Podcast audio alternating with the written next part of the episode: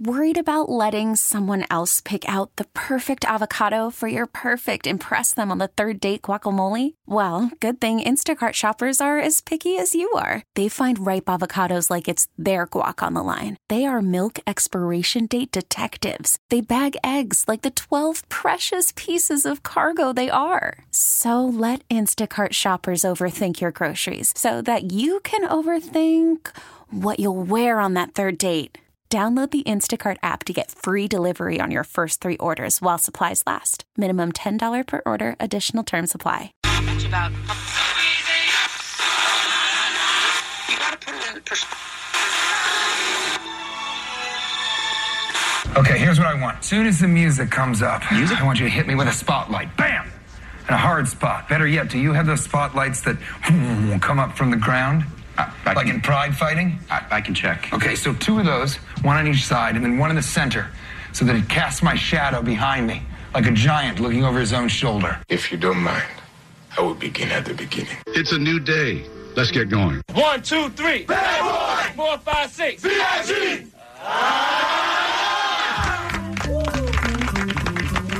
So, Pascal, what's up? All these years, I've kept my secrets, but the time has come to face my past. Oh, he is so white. All right, guys, I'm a podcast listener, and I was listening to the podcast on my way to work. I had to pause it to ask this question. How are you guys on the radio? Amen, brother. Angry yelling is the voice of reason. And now, It was a third of June, our feature presentation. That works for you? I love it. Okay. Morning, everybody. Brand new Kevin and Bean Show. It's uh, Monday morning, the 3rd of June. What's up, Stone Cold Losers? Hmm. Oh, that's usually not that mean. Hmm. I've decided I'm going to uh, follow the lead of our president and start insulting every room I'm getting ready to walk into immediately before I walk into the room. I think that's a solid plan. It's quite disarming. Stone Cold Losers. Yeah. And, and Allie, you're nasty. Oh, the, Miss McCabe. Never mind. All right. I didn't say it. I didn't call Okay. you nasty. I Sorry. didn't talk about it. I didn't call you nasty. We have a recording of it though. Uh, but I didn't say it. It's fake news. Mm. It's fake news. I see Doesn't what matter you're if you doing. Said it or not. Hey, I was in uh, the Canada over the weekend, Mm-hmm. and I don't know if it was a confirmation bias or not, but Canadians are so nice. Oh, that wow, that's quite a take. that is a real leap.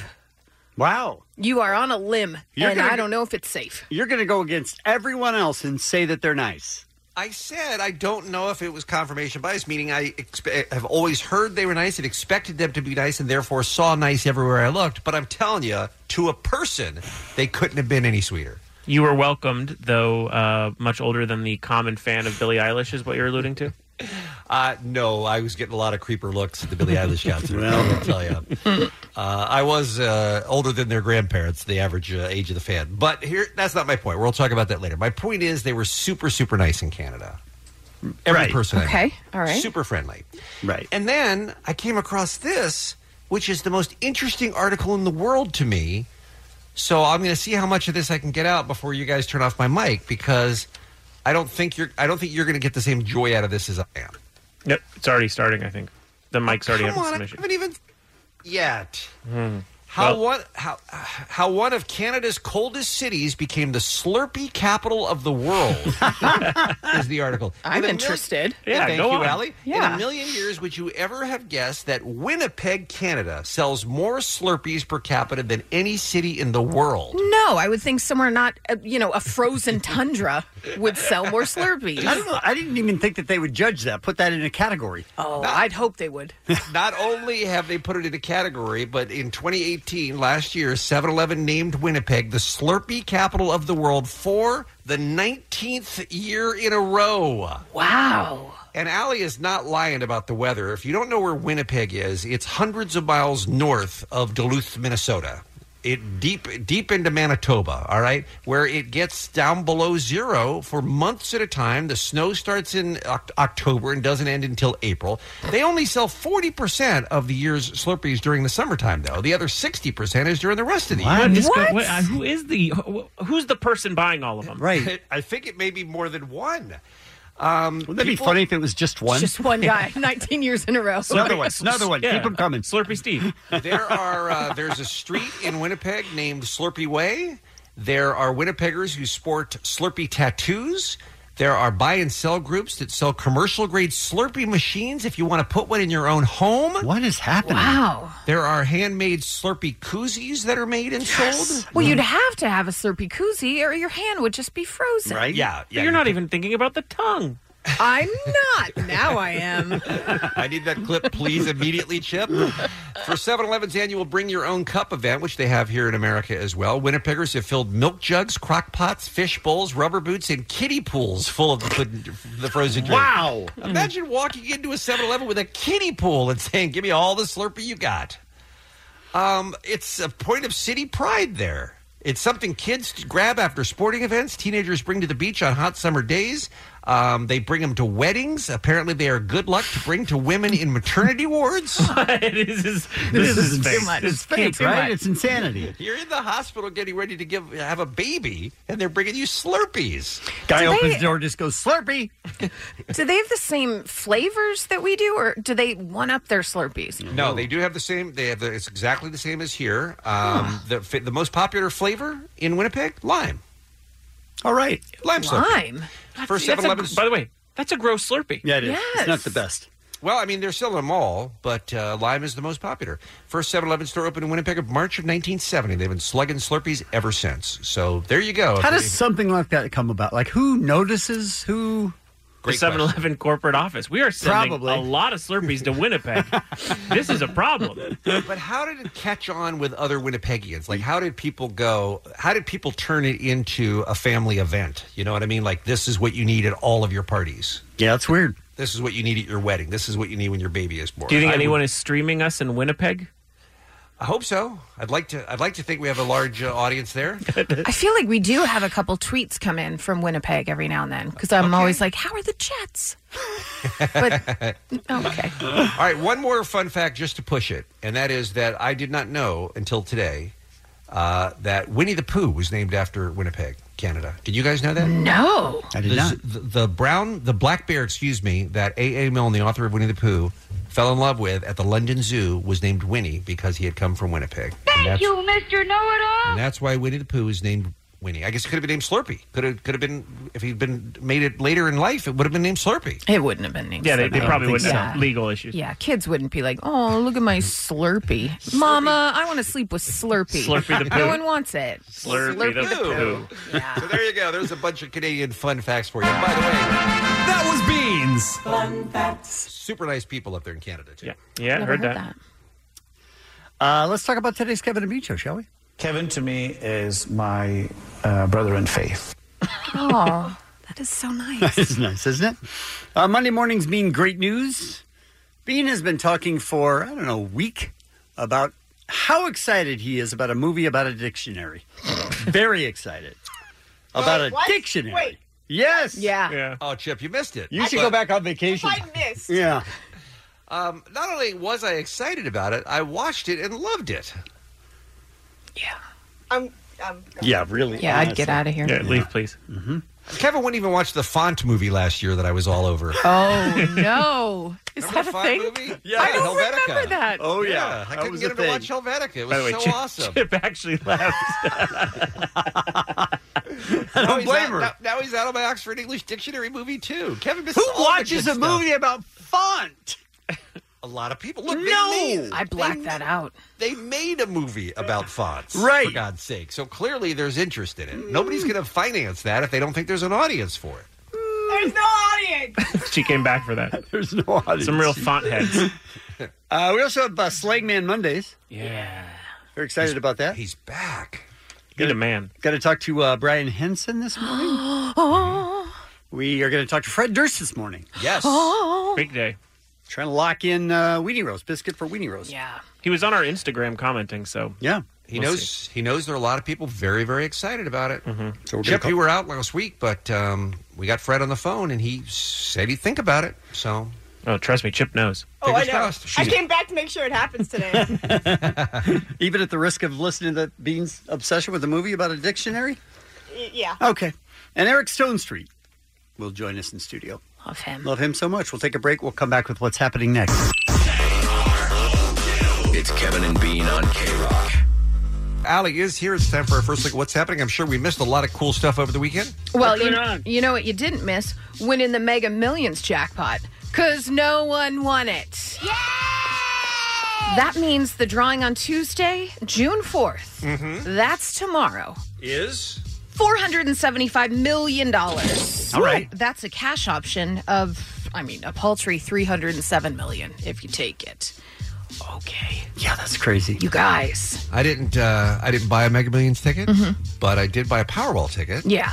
and then realized I don't live in North Carolina, so I didn't win. Yeah, somebody won one ticket in North Carolina. Yeah. But I wasn't even going to bring it up because who cares? Mega 1000000s Mhm. four hundred and seventy-five million. This is what it's about. Yeah. Should we all buy one? Sure. Go in as a as a show. squad? Yeah. Yeah. Rather not use the word squad. Yeah, I went with show, but you know, you went with squad. Squad goals. Squad goals. Where we all win. Jensen, would you keep this job if you won the big money? No. Didn't even have to think about it. Just boom. Um, s- uh, Allie? No. Hell no, right? No. Kevin always claims he would. I mean, I, th- I think so, but I would have a terrible attitude. Yeah. Because Okay. I would just go, what? Fire me. Okay. Yeah. Yeah. Kevin be coming in I around think. 8.15. Yeah. What are you going to do? What are you going to do? Jeff, how about you? Oh hell no! Hell no, you wouldn't quit? No, I, I wouldn't say no. You wouldn't stay? Okay. Yeah. How about you, Bean? Well, I think we, know all that know the Oh, answer answer to to that. Okay. I'm quitting anyway. I haven't, even, haven't even won. We're lucky you're still here. Guys, uh, not a huge uh, weekend at the box office. Godzilla, King of the Monsters, did take first place at the box office with 49 million. In comparison, um, the 2014 Godzilla grossed 93 million in its opening weekend. Yeah, they were call- they were calling this a failure. Well, it's a it's a pretty good failure um, when it costs 170 million to Oof. make, and you Whoa. barely make 50 in the first. Kevin, did you see it? I assume you did. I did not. Wow. So, it's so many loud. I know. I was looking forward to it. Didn't have time. Okay. You have a busy life, you know? Yeah, you're busy, Right? Got s- Mhm. places to go and people to, you know, stuff. People to stuff. Huh? Absolutely. Wow. It's a totally In the- different week. In the trunks of cars? Oh, you went murder. Wow. I went, okay. Oh, I see. Where you okay? Yeah, yeah. I like your Murray's much better than you the murdered him trunk. afterwards, Allie. So they Sure. don't talk. Sure. Aladdin finished a close second with 42.3 million. Rock- That's, uh, The first one. that was uh, Godzilla. Uh, Rocket Man was third with a projected opening of 25 million. Mon-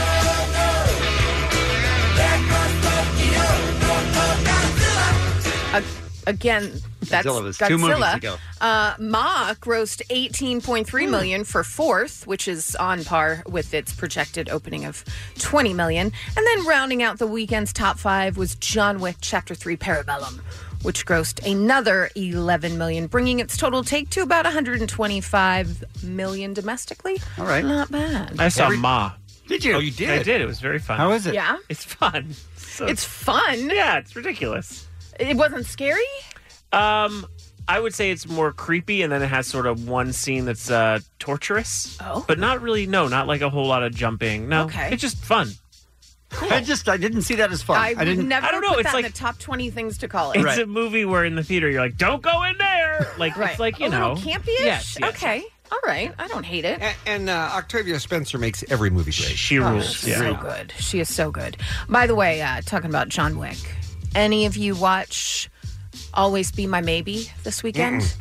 It had Keanu Reeves, 1st of Mm-hmm. Mhm. all, but it's um, Randall Park. Randall Park, Ali Wong. Mm-hmm. It was a goddamn delight. I hear it's wonderful. It was so cute, so sweet, and I'm going to tell you right now, Keanu improving those lines might be his best role to date. He was so good in it. I'm telling you right now. Go to Netflix right now. Well, listen Well, to no, the wait show. till Listen after to the, the show. show. Right, not And right then go and watch Almost or Always Be My Maybe. Super cute. This Keanu Sans is really happening, man. It's happening. and Keanu it's- Wave, I'm calling it. Keanu Wave. Mm-hmm. Mm. Okay, I we'll don't go with know. whatever you said, Bean. I don't know if Keanu Sans is it either. We'll have but to workshop it. Yeah. We'll come up with something. Yeah, we'll come up with something for sure. All right, that was fun, you guys. Some birthdays for you Imogen Poots, Rafael Nadal, and one of the best laughers on all of television. there he is. Anderson Cooper. we should just let him This is real on CNN. you just couldn't stop. And it was 9 11, too. That It was it was not not mean. 9 11.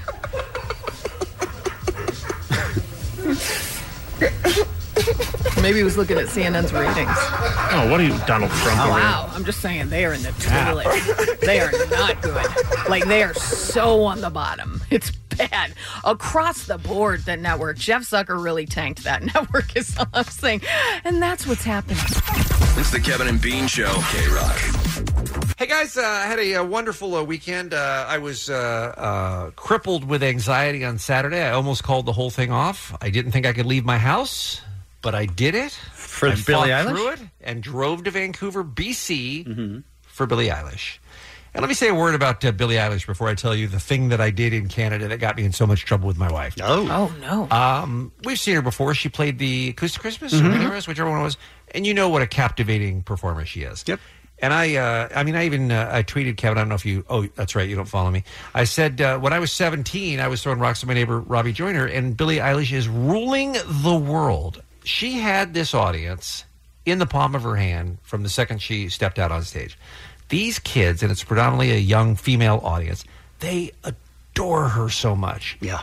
And It was they like that wanna- at Coachella as well. It's Just- massive, just massive. crazy. They sing every single word to every single song, which I don't think I've seen very many shows where that's the case. They're as loud as she is. And I think that they, I mean, very rarely does an artist come along where a generation just identifies so much with them that it's like, well, I mean, she's one of them, yeah, essentially, because she's freaking 17 years old. But it was a, uh great show, and I don't know if tickets are still available. If you get the chance to see her at the Greek when she's there in July, you should definitely check it out. I'm because- just surprised you went, first of all. I am surprised I went as well. Like I said, I very, came very nearly uh, to, to calling it off, but I'm so glad that I did and I had such a great time. And by the way, I also felt like, and we've all had these moments if we're lucky enough to go to shows where you go, this is the last time I'm ever going to see a person in a venue this small. This was a tiny Sure. little outdoor amphitheater that was about 3,000 people. All right. And she's playing the Greek when she comes to LA. I mean, yeah. those She, are the I kinds think she sold out two at the Shrine before that too. yeah, these are the kind. I mean, so I got very, very lucky to see her, see her at such a. Small Who went venue. with you? Who was your plus one? I mean, I, uh, I mean, technically, I was, I went by myself. Oh. I was just. And by the way, I know you guys were giving me a hard time on Friday. Hello, fellow kids. you guys were giving me a hard time on Friday about it being creepy to go. I mean, I went legitimately as a fan because I love Billy's music. I mean, it's my favorite album of the year. That's the only reason I was there. But also, you're inherently creepy. I'm not creepy at all. Oh, you're not, you're not. Hold on, you're not creepy. Uh, No, can you, can you I'm not. bring up my my cute? Late night for daddy. Just reminding you that that's something you said, and that it That was sound said. it sounded like Yeah. you were maybe Jeffrey Dahmer. But I will tell you at one point, as I was standing there in a sea of largely teenage girls, that there was one moment where a girl turned around and saw that I was there and then nudged her friend and kind of did the head back. You gotta, you gotta see this guy. You're Check not out gonna- how old this guy You're is." not gonna, I mean, I felt like Ruben there in this crowd. I was Ruben, right? So she was trying to be, you know, the, her friend was trying to be subtle about it, but she clearly turned around and looked at me to see the freak show that her friend was tipping her off to. Okay, Anderson, it wasn't that funny, but I mean, I was by far the oldest person there. I'm gonna just, I'm gonna just keep it a bean. So I decided uh, I stayed in a hotel in downtown, and I decided, you know, unfamiliar city, maybe coming back at night. I, I'm already parked at the hotel. I'm just going to cab it over there, right? No Uber in Vancouver, by the way. So I'm just going to cab it over there. So I got a cab over there, and as they dropped me off, I said to the dude, I said, when the show gets out.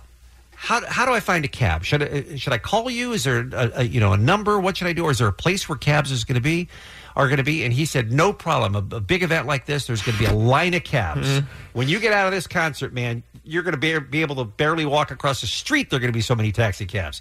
Every taxi cab in town knows this concert is happening. They're all going to be here. Did he You can't- mention that there are a lot of people at the concert that are going to want a cab?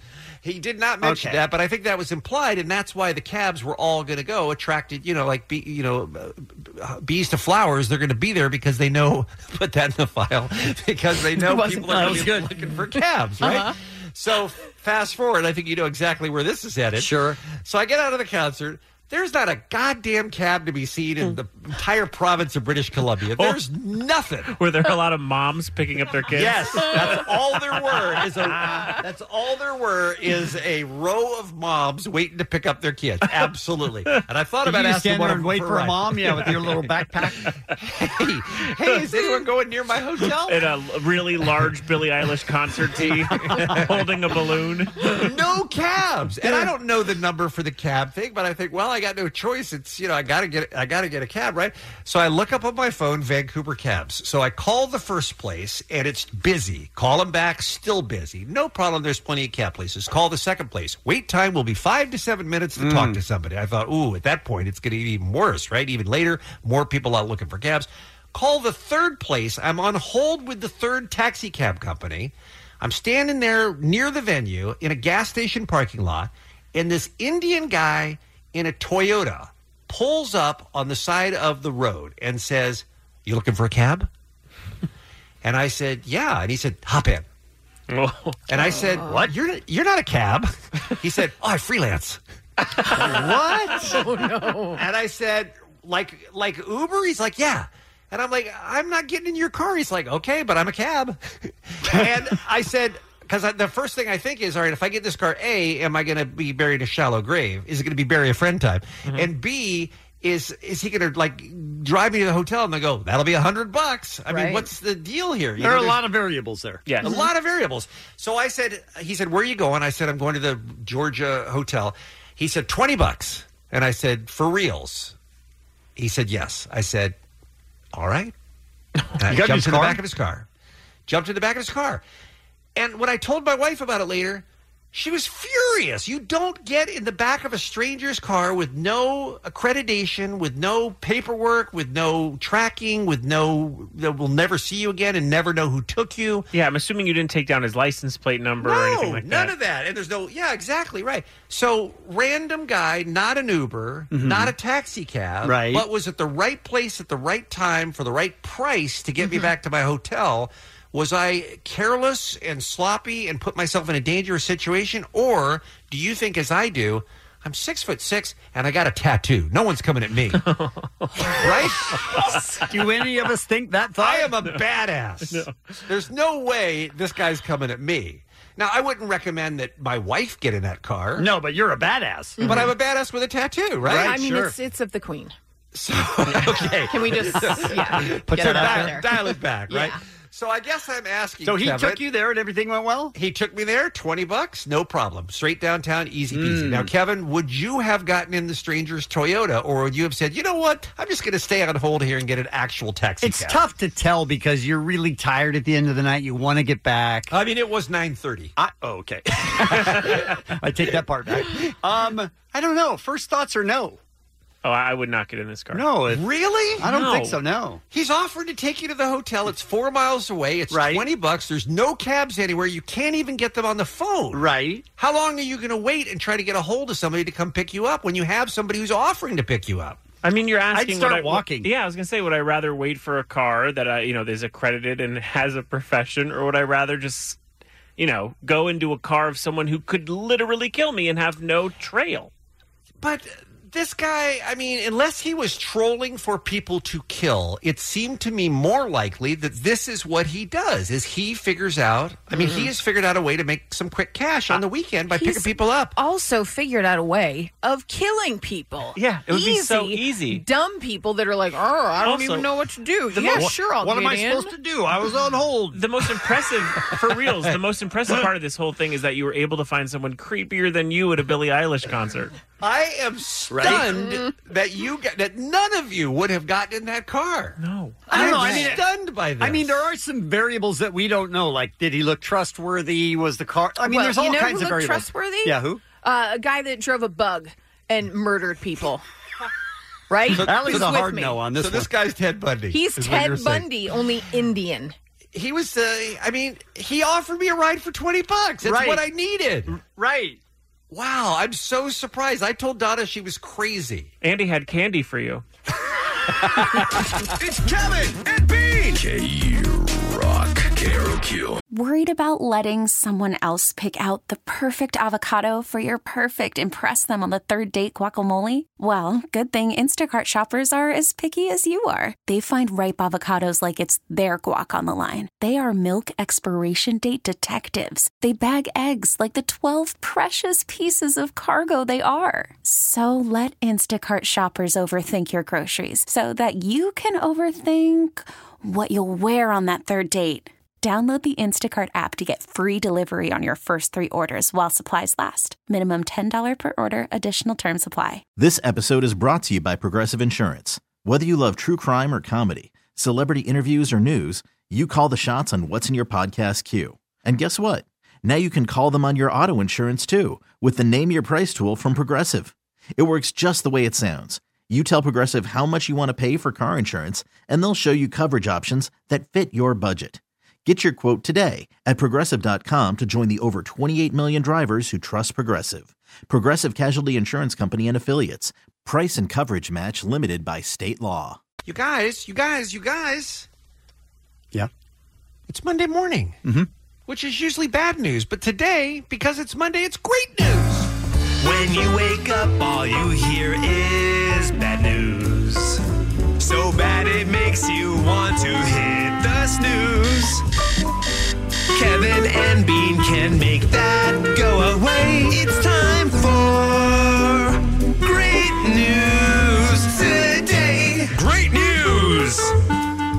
All right, I'm going to start with Finn Lanning, who teaches middle school math in Aurora, Colorado. Um, he first met his 13 year old student, Damien, when the school year started in August, but then Damien disappeared. Uh-oh. And, and he couldn't figure out, like, what happened to this guy. And he found out that Damien went back to live in the hospital, to live in the hospital, because he has to be on dialysis 12 hours a day. Oh my gosh. Holy moly! But that's that's and he's waiting for a transplant. But that is not why he went there. He just had to go there because he didn't have the money. So basically, he was living in a hospital, in and out for a long time. And this is where the news story picks up. And it's not because he was too sick to stay at home. Over the course of the years, I ended up in foster homes eh, because of my medical needs. And because of his medical needs, it's difficult for the county to find a placement that can serve those needs. So he's had to live in the hospital for months or years at a time. And over that time, I, you know, started out going in to give him his work and just hang out with him a little bit and keep him caught up in the classroom. First of all, by the way, Yeah, for any teacher to do that is Right. phenomenal. math teacher making sure he's caught up on the homework. Yeah. Crazy. And here's what Finn learned. When you're living in the hospital, you're not able to be on the transplant list because folks who don't have stable housing are considered high risk for their organ to not work. To get it. Oh my gosh. So at, when he goes back to the hospital to live, they go, "You're off the list." And they called it an unsafe house. Is there any place safer than a hospital? No. I guess they want they like he said they want permanent housing is what they're looking for, a stable environment. And I guess they feel like if you're in and out at any time, they can't count on it. To get a kidney, Damien needed a home. It just became really hard for me to look the other way. And you can guess what happened next. It's gone good. Like, I got my own room now. Good, with a dash of weird. It's been weird. Like at first, he, he still called me Mister a lot. Oh. So the math teacher took him in at his house. Unbelievable. And said he does have a house. Please put, him back, on, the, list. Wow. Kevin, where are the kid's parents? I don't know. He didn't say. He just said he was in and out of foster care his whole Oh, life. okay. Foster care, gotcha. Yeah. Yeah. A small sacrifice because Damien can now get a kidney any day. We can get a call during this interview right now. It'll be a new chapter. We're planning on just staying together. Hope for adoption, probably. Ah. How beautiful is that? Man. Middle school math teacher. Would you ever want to live with any of your teachers from middle school? Oh, no. And especially math. You know, he's like, oh, you want to do some fun quizzes? No. Allie, this sounds Oh. like your nightmare. It is a nightmare for You know, me. I'm gonna I'm gonna pass on the kidneys. I don't have to do algebra after dinner. And that's my great news. That is great news, It Kevin. is. And I think you're going to like this story very much. All right. You've, uh, you and your wife have been running a charity for many, many, many years 20 years or something like that, right? To help abused women and children. So if you haven't heard about Noah's Place, this is going to be a place that's really going to be in your heart. Domestic violence is the leading cause of injury to women in the United States, by the way. One in four experience intimate partner violence in their lifetime. That number has always baffled me. It's shocking. One in It- four. It is shocking. One of the reasons, among many, that women do not leave their abusive husband or boyfriend situation is because They don't want to leave their pets. Fewer than 10% of domestic violence shelters provide any kind of pet service. Not even the opportunity to place your pets in a foster home or with an animal shelter. There's no coordination there. So this woman named Stacy Alonzo, uh, this uh, uh, clinic in uh, in Las Vegas has been around for a number of years, but it has just recently expanded to Reno, and other states are investigating as well, opening up women's abuse shelters that are pet friendly which Wow. is a genius idea because a lot of people, you know, their pets are their re- their rock. Sometimes you can't imagine leaving them behind, so you stay sometimes rather than do that. In such a dangerous situation, she stays because she wants to be with the pet. Be with, right. Yeah. So this uh, the Noah's Animal House in Las Vegas, now in Reno. It was the first of their kind in the country. They have cat condos, indoor and outdoor dog runs, a vet station, a grooming station, all in one facility. You check into the women's shelter, and then the pets are right next door at Noah's, and they know that they're free of abuse and they're safe. Wow. And apparently, you know, they have cuddle rooms set up because that's the best part of a lot of people's days is being able to spend time with their pets and just hang out with them and have some sort of normalcy, some sort of continuity in your life that you haven't left everything behind. There's we all know the power of a pet's love, and I just think it's fantastic that somebody has put two and two together and said, if there's one more way we can make women in this abusive situation feel comfortable, let's figure out a way to do it. Women from oh, from 21 different states have traveled to Nevada, Wow. just so that they could go with their pets. Wow. So I kind of wanted to bring this up, A, because it's back in the news because of the new location that just opened up in Reno, and B, just to put it out there in the universe to say this is a great idea that I should, think should be emulated in cities all over the country. Anything you can do to make it easier and more comfortable to women to get out of a situation. Agreed. Let's, let's do that. And we'll uh, tweet the link to this so people can read more about Noah's house if you want to check it out as well. And that's my great news. Well, mine has to do with you know, you go into a hospital for a surgery. Uh, our age, it's terrifying, right? But then you think about a, a little person, a young person, I should say. um, they're sick, they're scared, they're separated from their So they're parents. very short. No, this is Okay. like a, a young, like a I toddler see, or okay. like up until, you know, eighth grade, That didn't whatever. grow to Like, full no, height? Not like a thyroid problem or Okay, anything. all right. Um, so an Oompa Loompa is what no, we're talking no, about. just sad children. Yeah. Children. But um, then people wearing scrubs or taking you away from your parents. It's a terrifying ordeal. Well, Huntsville Hospital for Women and Children has worked hard to change all of that. The Children's Hospital employs um, employs, I'm sorry, child life specialists trained in child psychology and development to make changes that will make kids feel more at ease. The waiting room is the first place for your fears to dis- dissipate. There are games everywhere. It's like a huge game room. They've got a floor that lights up. You can play games That's the whole awesome. time there. Um, it keeps their mind off of everything because they are eventually going to go back and have a surgery. But that leads to the transport to the surgery. They're not getting wheeled down the hall on a gurney. They're That's how getting everyone- No, they're getting in a little car that they drive themselves. I'm telling you, the video is one of the cutest things you've ever seen. They've got their little hospital gown on and they're learning how to drive this down the hall. That's the nurse awesome. and the doctor walking down alongside of them. It is unbelievable. By the way, they also get their own license to drive beforehand that they write their The name doctor's on. like, "Where's the kid?" And they were going, "He's just taking just laps." taking some loops, right? Unbelievable. But the pre-op coordinator, Amanda Roachwalk, it's probably wrong, adds that when the kids are at ease, so are the family. She said it makes it easier on that transition for the parent as well as the child because they know the child is not scared, they're not crying, they're not leaving them in a fearful state. I just think that's unbelievable. amazing. What an amazing thing to do down there at Huntsville Hospital for Women and Children. And I hope that they do that in more hospitals. And quite frankly, I would like to drive one of those little cars to my surgery. And that's my great news. Kevin and Bean on K Rock. K R O Q. We I came in- can't wait another minute. Give me this trailer. Doing it, doing it. We came in uh, last Monday, and everybody was like, "Hey, you see any movies over the weekend?" And Kevin went to see um, John Wick or something with Louds. And then I said, "Hey guys, I know I'm not usually the guy who sees the new films, but I saw a brand new movie this weekend called The Professor and the Madman." and y'all were like, "The Professor and the Madman." Never That's heard what it's of called. it. Yes. Uh, it's first of all, um, Oscar winner Mel Gibson. Second of all, Oscar winner Sean Penn. I mean, that's that's a lot of me rolling my eyes, but I sure. know, I know. Look, uh, you may not like you may not like them personally. They may not be the poster children for uh, you know for good behavior, but they are both great actors. Eddie Marzon is in this movie. Steve Coogan is in this movie. I mean, it really has a great cast, and it also has a fantastic topic because it's about the creation of the Oxford English Dictionary. Now, hold on. Wait. So it's an action movie.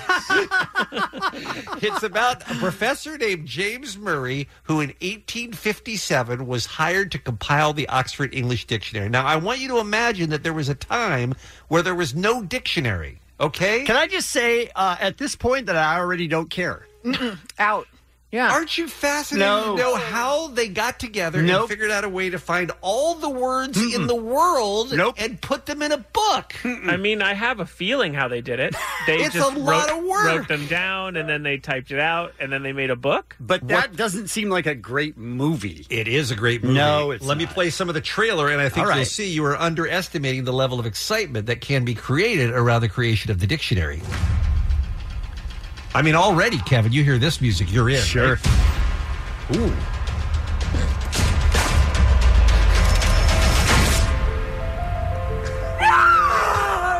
Oh, what? We have been attempting to make this dictionary for the last 20 years. I submit that the extraordinary, the unconventional, Mr. Murray, is the solution and our salvation. Because Mr. Murray didn't even go to college, you guys. Was the woman Why did the screaming? woman scream? Someone that had to watch the movie? No. Was the there woman- a I don't wanna- question also? Question to follow up. Was that Yes. gunshots at the beginning? Yes. Yes. Gunshots and a Hmm. man is murdered. That's how they make you watch it. I don't want to give away too much, but Sean Penn. No one's going to see it, dude. Give away Sean- everything you have. Sean Penn kills a guy Mm-hmm. mistakenly and is sent to the uh, mental hospital, to the home for the criminally insane. But while he's there, he becomes the major contributor to the dictionary. He starts reading every book he can get his hands on and looking for words that he can then send into the dictionary people. I'm sorry, are we still talking about the dictionary movie? So Mel Gibson's character and Sean Penn's characters have this unlikely friendship. One's in the mental hospital, the other's compiling the dictionary, but they can't live without each other. Oh my God, who the hell cares? The task is gigantic. And impossible. There is a way. We'll ask them to read in search of the words that we want and get them to write the word on a slip of paper. I'm not joking. This sounds like the worst movie that's ever been made. So they I put out- almost might watch it to laugh. They put out a call to the public saying, hey, if you got any words, send them in on a postcard because we're putting a dictionary Oh together. Hey, does anybody have some words? I need somebody else to make the dictionary, by the way. But wait, there's more. So this is the good doctor. I'm proud to make your acquaintance, sir. I cannot believe my eyes. Aye. Partners, word for word. Because now they're partners because Listen- they're building this dictionary together. Listen to the music behind it is so tense and like, oh my God. There's a little more. My entire life, all that I pursued has been in preparation for this. It- his, his entire life has been leading Heard- up to this moment where he heard that. does the dictionary. Right. just repeating what over and over. And Uh, by the way, uh, s- spoiler alert. There's no spoiler alert. No one's going to see it. Yeah, and we have a dictionary. We know how it ends. That's all I need to know. We have a dictionary. You can imagine how crushed Mel Gibson is when they find What's out that they, wrong that- with you? that they left they left a word out in the bees after it's already been printed. They missed a word. Our gathering so far, we've only just started. Mr. Murray, we are watching with a concerned eye. Here it Watch is. then. Here it is. And be amazed. And be amazed, you guys. Watch and be amazed, you guys. What's it's called The Professor and the Madman, and it uh, uh, for some reason it didn't go to theaters. What? It's, um, on demand? Is, is the word they missed in B boring? How dare you, sir? The Kevin and Bean Show on K Rock. I feel like uh, there's a real dividing line on this program before we were introduced to Slang Man and after we were introduced to Slang Man. Was it just a week ago, Jensen, that you brought him into us? It feels like a lifetime, but yes, only last week did we learn who David Burke was. And he is known as Slang Man. Uh, I think we have a song for, intro for this? Of course. Okay. Slangman, do your thing. Come on, Slangman, keep it rocking. Slangman, Slangman, do your thing. Ring that Ratchet. What does it mean? We got you covered right here on Kevin and Bean. Cause today is Slang Man Monday. It's Slang Man Monday. Uh, word to your mother. Figgity fresh. Now I'm nervous we don't have enough to do this every Monday. uh, I stumbled on Slang Man for the first time last week when he appeared on KCAL 9 uh, to teach parents about dangerous texts that their children could be sending and did almost nothing like that. Uh, instead, just brought up terms that seemed outdated. He dropped gems like, What's up, Pierre? Uh, like, it was just. he really does seem to be over explaining things that everybody already understands. Yeah, From 20 years ago. Yeah. Yeah, he also seems like a narc. Of course. uh, I obviously fell down a bit of a rabbit hole and started watching all of his YouTube videos. And yeah, the, he, uh, the hits just keep coming. Uh, he's written dozens of books on slang. He's considered an expert on the topic, so keep, keep that in mind. This is from a video where he describes teen slang. That's all you need to know. Okay. It's a top 10 list. So I just wanted to highlight a few of my favorites. If you didn't hear our feature last week on him, I'll allow Slang Man to introduce himself. There's one thing I probably get the most tweets and questions about teen slang. And that's because it's so incredibly popular. It's used in schools, on television, and certainly in every family where there are teens. Teens are experts at creating slang, and they're taking slang to a whole new level. So, with that in mind, here are my top 10 teen slang words popular today. I mean, this guy is the opposite of who should be explaining slang. Yeah. He he sounds like the worst teacher you've ever He had. sure does. Like like the one who is like, it's movie Friday, and then he plays a movie that's just like about algebra or about a dictionary, really. Yeah, he could have been in the dictionary movie. Uh, you guys excited for number ten? Please. Yes, very much so. Here's number ten. Number 10, lit. This is actually slang on top of slang. It comes from the slang expression to be on fire, which means to be amazing. And the way something catches fire is when you light it. And once you light it, it's lit. So a teen might say about a fun party, this party is lit. But don't be surprised if you hear a teen say, this party lit. That's right. A lot of teens are dropping their verbs. All right, guys, make a note. We need to start using that hot new slang. That's right. Teens are dropping verbs. he Does it sounds make- so proud of himself too. He's truly great. Does it make me bad that I want to punch him in the face? Oh, I don't know. I want to hold him. Uh, this next one is number nine. Then the opposite of lit is ratchet. Ratchet literally is a tool which lets you turn something in one direction. And somehow it's worked its way into the pages of teen slang to mean someone with no manners, no class, really undesirable. He is ratchet. This guy has this guy ever met a kid? Would you guess? Ever. he, he went when they asked him where he gets his slang. He was like, "A lot of teens write me on Twitter," and I was like, "These people They just don't are messing with you." Uh, guys, get excited for the next one. Number eight is dope, which has a few slang meanings. To a teen, it means great, fantastic. And if you're in your 20s and above, it means a stupid person, a dope. So if you're wearing that new shirt and someone walks up to you and says, You look dope, if that person is a teen, you've been complimented.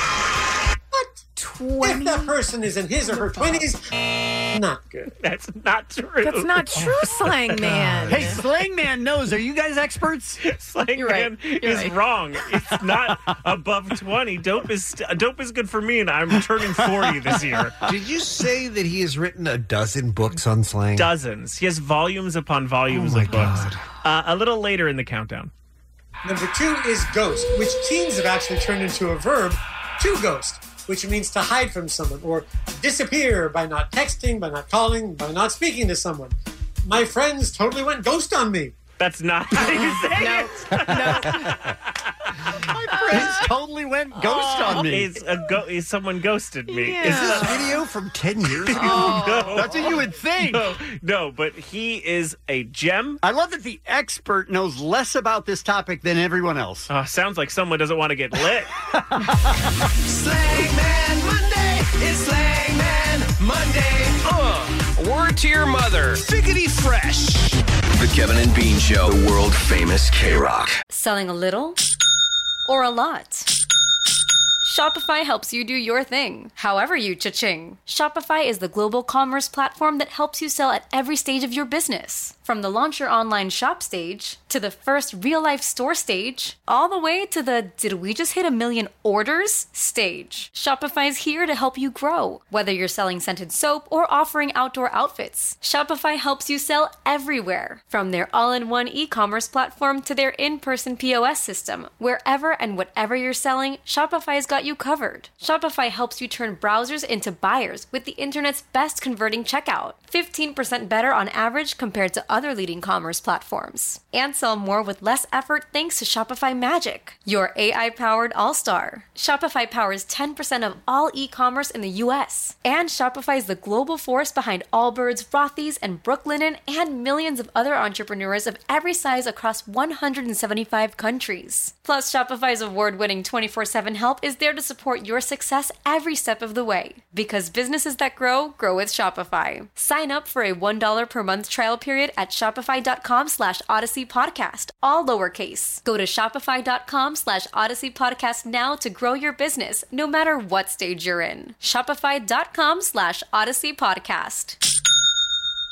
I'm Sandra, and I'm just the professional your small business was looking for. But you didn't hire me because you didn't use LinkedIn jobs. LinkedIn has professionals you can't find anywhere else, including those who aren't actively looking for a new job but might be open to the perfect role, like me. In a given month, over 70% of LinkedIn users don't visit other leading job sites. So if you're not looking on LinkedIn, you'll miss out on great candidates like Sandra. Start hiring professionals like a professional. Post your free job on linkedin.com slash recommend today. First, though, Allie's got uh, what's happening. You guys, after months of speculation, HBO has finally confirmed that the upcoming sixth season of Silicon Valley will be its last. Is, it- Womp, womp. is HBO going to have any shows left? No, they they are hoping to have nothing. They're just by the closing end of it all down? Yeah, They do always come up with new shows, though. They really do. I like Silicon Valley. I think it's still good. I think it's okay. Wow, if it that's goes. overwhelming. Tell your voice. I think it's okay if it goes, though. Okay. That uh, seems like it would be good for the poster. Silicon Valley. I think it's still good. Still good. hmm. Bean. Maybe it should go. Yeah. Well, there you have it. Yeah. There's nothing really more to that story, you guys. What about David E. Kelly, the creator of Ally McBeal, saying that he supports a reboot of the hit show, but would only want it to happen if there's a female showrunner in place? He told Variety this at the season two premiere of Big Little Lies in New York City this past week. He said, I would not be opposed to that being done again, but in somebody else's hands, because I did that one. And I think if I were going to if it were going to be rebooted, it should be started up by somebody else. That's a pretty pretty big thing to say. I'd like to make money without doing any work. Yeah, Yeah. I like it. Yeah. Not bad. Not bad. I mean, really, he's just saying what we all feel, right? Yeah. If someone else wants to do it and I still get paid. That's cool. Someone can license it from me. just saying. Could sit at home and just collect paychecks from it. Imagine you're a high school and you're putting I'm a on high school. Uh, Okay. And you're putting on a production of In the Heights. And all of a sudden, Lynn Manuel Miranda shows up to watch just to see what New York's George Washington High has on tap for their production. You say, of "Beat In the it, Heights. kid." Right? Now They're like, he- did you pay full price? he um, he became famous for for being in In the Heights. Like that was his big Broadway breakthrough, right? And he is now doing uh, that movie with The movie, right. Mm-hmm. John Chu, who's going to direct the film. So John Chu recorded the ecstatic reaction that Lin Manuel Miranda got when he hit the stage, and he said, "We start shooting In the Heights movie on Monday today. So after our final rehearsal, we took a trip to George Washington High School in the Heights to see them perform in the Heights." Could not be more inspired by these students. it's very heightsy. Can you Body imagine in the though? Can you imagine? And wouldn't you want to? You wouldn't want to know that Lynn Manuel Miranda was in the audience, right? I think I wouldn't. It would make me too nervous. Absolutely. I think. Like uh, waiting for Guffman, they were so nervous, thinking he was gonna. be Oh God, I love that movie. Anywho, what I'm saying is how exciting for those kids. Who's with me? Agreed. All right. The family home of fictional mob boss Tony Soprano has hit the market. 20 years after the critically acclaimed television series has aired, here's the thing it's being listed for $3.4 million. Wow. However, real estate value website Zillow estimates its value at about 1.6. Mm. But the owners feel that, you know, the Hollywood status will boost the demand. Really? Almost $2 million? And also, I doubt the interiors are from the house, right? No, Yeah, it's it's exterior. 5600 square feet, has 4 bedrooms, 4 baths. The New York Times reports that the cast and crew filmed at the house between 30 and 50 times, including the show's pilot episode. Um, but really So, it's- most, so it sounds like most of the interiors were at that house. Yes. Okay. Yeah, but would you would you think okay, it's worth 1.6? No. But we're going to list it in New Jersey for 3.4 million. oh. At least they, s- you know, they're striking while the iron's hot. I Yeah, mean, why it's 20 never been- 20 years Uh, later. also, yeah. it's n- mostly a nightmare because people come by and take photos. It's like Absolutely. the Goonies house now. They don't let anyone really up there. And then obviously people are mad at the Breaking Bad one when Yep. pizzas are on their roof. Like, it's not like a good feeling. Yeah, it's it's definitely a tourist spot. They have a Facebook page for the home that has a ton of likes, and people when they visit, they say that they were there. So yeah. I don't really know if I'd want that. I'm quite going to go buy frankly. my I would not. bathrobe sometime and pick up a newspaper out of the driveway. Yeah. Mm-hmm. Okay. That's uh, that's something Tony Soprano did. Do you think though? Like, can I read into this and say maybe Tony died in the finale? Right? No need for the home anymore. 'Cause You don't know if he died. Like, Well, oh, no, what it's- happened in the it's diner? You reality don't versus know. the show, though. Right, so that's he, just a TV like, show. why Just would a he TV need show. his Just a house if TV show. he's Just dead? random people own which it and is they really rent it's it sad from to think that Tony Soprano is dead. Well, they rent it from the family for 20 years. Nothing to do with them. You're talking a lot, but you're not saying anything. It's a good point. It's a really good point, you guys. I am sorry for how much I enjoy this story, but this man is not a good example to the students at his school in West Virginia. A West Virginia principal is accused of plagiarizing Ashton Kutcher in an address to his school's graduating class. He says he didn't mean to use anybody else's work. Parkersburg High School principal Kenny DeMoss has issued a statement saying he should have cited his sources in the May 23rd speech, but asserted that the ideas were his own. However, a graduate posted a video to Facebook that spliced his speech with Kutcher's 2013 Nickelodeon Teen Choice Awards speech. He deserves that. Well, he- That's awesome. That's great. They should never have called him out. That's a success. The speeches used similar wording and at times featured identical phrasing. In an email Friday, here's the part that just made me go, "W- uh, wait, what? In an email Friday, Tomas said he's putting the incident behind him. Quote, me and my family are the only ones being hurt here. Wait, What? you're being hurt? You plagiarized Ashton Kutcher's Nickelodeon speech And then the- to yeah. your. St- he's the principal. Yeah, it's not a good idea. But Not the a end good of his the end of his statement does say, "Y'all got punked." Right? I wish. No. she made up also. Yeah. honestly i mean if you're gonna if you're gonna steal anyone's words it's definitely gonna be ashton Should kutcher be, right Ashton- Sure, of course. yeah it's all very very strange you guys use uh, google maps and waze Yep. Mm, Google Maps, yes. hmm obviously very convenient but experts are saying there could be consequences for your health down the line what Here's the thing. They caution that motorists who rely heavily on navigation apps restrict their brain's ability to hold memory and problem solving. Other experts say the hippocampus, a part of the brain that controls navigation, is the first to deteriorate in people with dementia. So you have to work at keeping our sense of direction going. Mhm. So if you're just relying on something telling you turn left, turn right, you're not actually using your thoughts to do it. That's pretty interesting. But I feel like you are paying attention in that if it tells me to get on the 105 freeway, I know I'm getting on the 105 freeway. But you wouldn't be recalling that in your head No. because you remembered to get on the 105. Probably I would, but most people, you're Most right. people, uh huh. Okay. All right.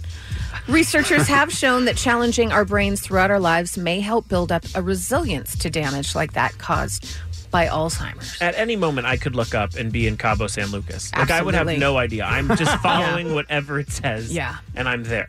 Well, look at the people who drive into b- bodies of water because they're following their navigation. Yeah, I would do that. I mean, just call it a day. In the herd. Well, it looks like I'm not an Encino. I'm good. Goodbye, everyone. All right. Some birthdays for you guys Imogen Poots, Rafael Nadal, Anderson Cooper.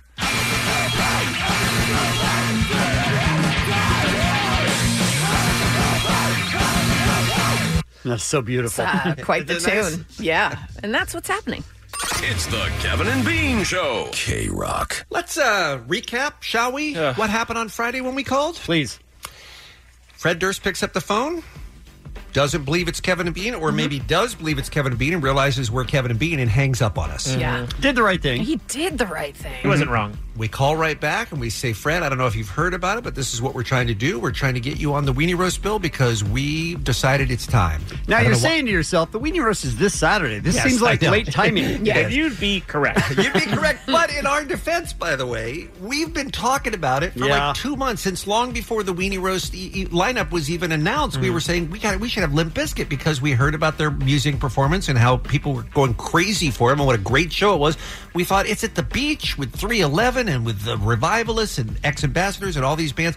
That would be awesome to have Limp Bizkit. So we started talking about it. We couldn't get any traction going in terms of reaching out to Limp Bizkit until after the lineup had already been announced.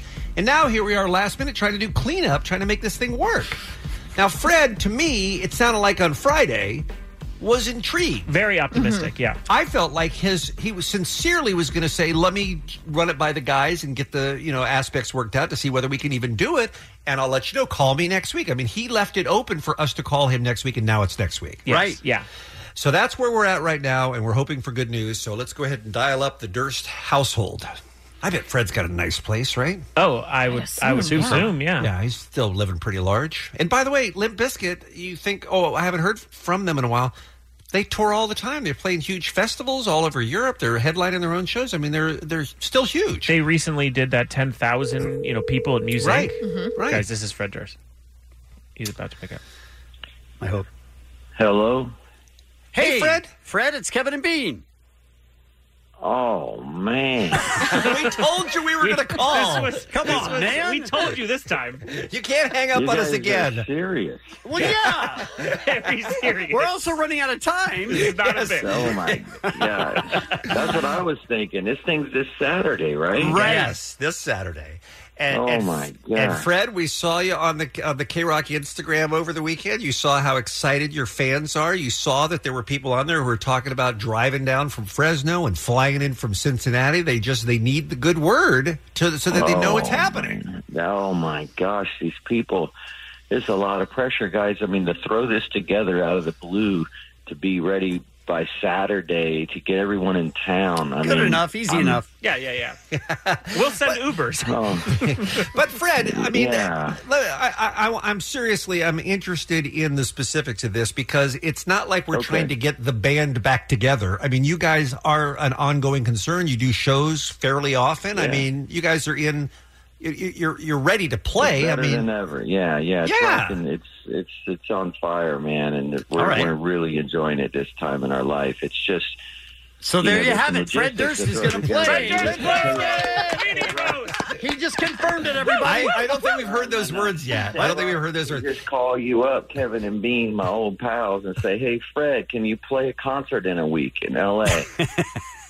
I'm like, I'm, I'm, I don't know if I can throw that together because I really did. Uh, Manson bought eight rows of tickets for Toy Story Four. Private screening. I mean, that's Dang pretty it. strong. I had those tickets too. I gave mine up though because Weenie Roast is going to be the best party at the beach. That's what I was told in a commercial. It does sound like a great Saturday night, though, going to see Toy Story 4 with I know, Marilyn I'm- Manson. I'm actually lying. I think that sounds great. I'm not, I'm not going to lie. Yeah. What did you check it with the other? Did you talk to the other guys and find out if they're available? Because for all we know, you know, like Wes has a Um, bar mitzvah to go to or something. I'm sorry. or Well, whatever. You know, well, uh, well, everybody. I talked to the band. I mean, clearly they, Fred, whatever you feel like, we want to rock. We love K Rock. There it is.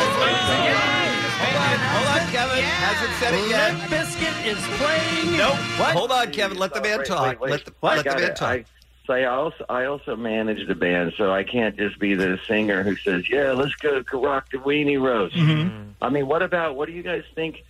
I mean, I love 311. It would be nice. Yeah. What if I just came with a couple buddies and watched 311 with you guys? I mean, that doesn't feel the That's- same. That's not performing. That's just watching. Have you ever seen him watch a show, though? Oh.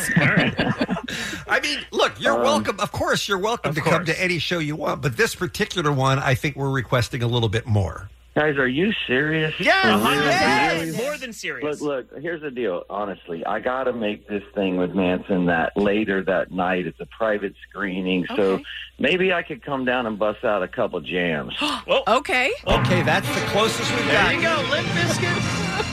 Playing the arrows. I mean, Biscuit for weenie. Biscuit I'm really up to you guys, Biscuit man. for I mean, weenie. I'm down with a Biscuit little for weenie. weenie. I'm nervous. I don't know. I think we've been working so hard. I don't know. Is, is this real? Is that a yes then? For sure. no, it's never, it's never a real yes. Sorry. Fred, for God's sake. Oh, People want to fly here. Yes, people want to fly Um, here. We have to let them know it's happening if Really? it's happening. Yes. Yes. Yes. You're, I hate to put Um, you on the spot, but I mean, we're really oh at the point where it's like, God, this it's is poop or get off the unbelievable. pot, man. Well, you know what? We had a long history together, and- Right. And, And? um, I really just had such so many great times with K Rock. You guys And- did it, right? Yes. Um, Therefore- Yes. the, And because uh, of that- therefore, uh, okay, if you guys could provide me with an extra bowl of blue M and M's, we could probably pull this off. Okay. All right, you gotta get ready. 'cause The biscuit's about to go down at the weenie rate. Turn it down. Fred's trying to talk. Oh, let him talk. How you Say doing? it, say it again, No, Fred. I just, I just, that just sounded amazing. I said biscuits just about to throw down at the weenie roast. That's all, I knew. There he is. That's, that's what we were looking for. Oh, thank God. Oh, thank God. It's crazy. I've never seen anything like it. It's basically social harassment. yes. and we're very proud of that. Look, whatever it takes to get the job done. Fred, we thank you in advance. We're so excited to put you on the lineup with Snoop Dogg and with 311 and the Lumineers, Revivalists, and Catfish at the Bottom and So Ex cool. Ambassadors, and so much more. It's going to be a great time at the Beast at the beach. Tickets are on sale now, by the way. Uh, go to KRock.com, Weenie Roast for all the information. Limp Biscuit is in, ladies and gentlemen. Hey guys, can we do Yes, it? sir. Can we make sure? Can we just not tell them when and we surprise them when we when we rock? Sure. Sure. Yeah. Something like that. Yeah, you mean the All lineup right. times? Of course. Yeah, you can work that Yeah, out with lineup whatever you have time. to do. Yeah, because Yeah. I know you, you got that, that busy I gotta Saturday work night it out plan. with Manson. Yeah, That's all Limp I- Bizkit, 8 a.m. You heard it here first. Thank That you, sounds like a Fred. perfect time for me. we will see you on Saturday. We're so psyched, dude. Really, thank you. I'll see you and all you and all your weenies on Saturday. There you go. You got it. Bye talking bye. about. Fred Durst, ladies and gentlemen.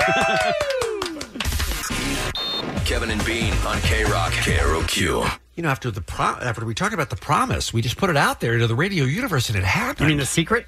The secret. Sorry, the yeah, promise. the secret. I- yes, no, the okay. secret. Promise is I completely. mean, I promised some stuff. it's fantastic news. Agreed. It is. Very cool of them to agree to do that. I know people think it was like a bit and stuff, but for the Mm-hmm. last two months, we for real have been fighting to get them on the bill. And We it, have. It did come down to the last minute to get a confirmation 100%. But I'm that's how very we do. do. happy. That is I'm how very we do. happy. So, and yeah. by the way, I think it is even for people who are skeptical right now. If you were there Saturday night and they come out rolling, rolling, rolling, you're going to have a great time. Amen. Great time. Agreed. So thank you to Limp Biscuit. We're very psyched about Saturday. Don't forget, tickets are on sale right now. Go to krock.com slash we- uh, weenie for details. All right. Um, the casting, uh, I guess, is official now, Allie. We can say it's official that Warner Brothers has confirmed that uh, Robert Pattinson is going to play the Batman. Yeah. It had been speculated. We had heard that it went right down to the wire between him and Nicholas Holt. Both were in the running for the Batman, and um, which I think is what the movie's supposed to be called, the Batman. And a lot of people are, as you can imagine, especially in these days of uh, you know petitions to get Game of Thrones to reshoot the final season. there are already petitions online calling for Robert Pattinson to be replaced. How do People are- they even? Okay. People are not even giving him a shot. They don't want to see a screenshot. They don't want to hear from him. They automatically go, "Nope, don't like it. Not gonna, not gonna uh, get behind him as Batman." And people are also, you know, comparing it to the Ben Affleck mistake, the Batfleck, as they call it, mistake, uh, because there were a lot of people from day one who said Ben Affleck was a terrible choice for Batman, and then after they saw him in the Batman versus Superman and the Suicide Squad and the Justice League, they said. Ben Affleck is a terrible choice to play Batman. they were right. So he wasn't a great Batman, No. was he? No, no, Kevin, no. what No, do he you think? wasn't. You're, you're He usually was- pretty easier on Batman than a lot No, of he was not good. I mean, if you compare him to all the other people who play Batman, not, he's not up there. people. Mm-hmm. What about Robert Pattinson? What are our thoughts, you guys? And I, I, would love to hear from some listeners. We got time for a couple of phone calls on this. If you have uh, bat thoughts on this, at 1 800 520 1067. What is your reaction to the uh, the Twilight Kid playing Batman? I'm into it because I, Good Time, a movie he put out a couple years ago, is one of my favorite movies from the decade, and he's so good in it. I think that right? Yeah, I think most people just know him as the Twilight guy, but he's been making these independent movies where he can actually act. I like it for a different reason, and that's because You think he's sexy. Oh, He's an unlikely choice. that too, So yeah. you go, Mhm. what? Who? And s- a lot of times, if that works out, it's a it's a home run. And like Heath Ledger was kind of a, a pinup Yes. boy as well, and he obviously was great as the Joker. I don't have any doubt that he is a great actor. I've never seen any of his movies, but I have seen a lot of write ups about films that he's been in, and he makes very interesting choices. And by all accounts, is a very talented actor. I don't Mhm. have any doubt about that.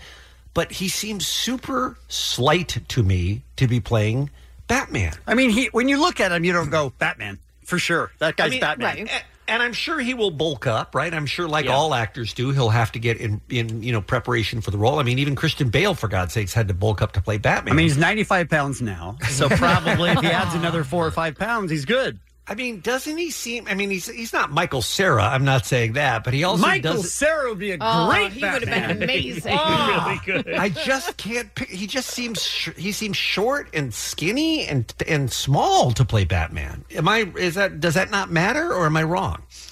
I don't think the skinny matters because uh, people bulk up for movies all the time. I don't. I would never think of him as short though. He's six one. Okay. Oh, is he? Okay, all right. So not short at all. Not I mean, short. Okay, six he one just on the seems internet, short to me. which could be you know a Sure. little bit of a lie, Five, but seven. yeah. I think he got the role because he's got that jawline. That's what I think. Mhm. Because he will look great in the cowl. And he's brooding. You know what I mean? Sure. He's kind of got he's got issues. Okay, but let me ask you this because this is one of the other first things I thought, and then we'll go right to your calls at 1 800 520 1067. Even if you accept him as Batman, do you buy him as Bruce Wayne? yeah, I think he looks like a rich, cool, good-looking dude. That fits for me. It's more the Batman issues I have. I think I could see that. And anyway, when someone's in the suit, it could be anyone, right? Could be me. I don't think it. Could Allie be. wasn't Little up, bit. You weren't up for it. I would. Okay. But I mean, in real life, All right. like you don't you don't see that. You don't, I don't think he'll like his look won't play into it when he's in the costume. No, unless he's got the nipples like the oh the bad like the Batman. Clooney Batman, right? Yeah. like the All bad right. Batman. Let's talk to Victor. He's in El Monte. He's on line one, 1 800 520 1067. Got time for just a couple of calls on this. Getting your early reactions to Robert Pattinson being named Batman. Victor, your thoughts, please. Uh, I think people are being a little too harsh on the guy. I mean, I, I think they ought to give him a chance. Let him kind of mess up for himself. If he does great, great. And if he does it, if he does a bad job, then you know he does a bad job. But I think they ought to let him.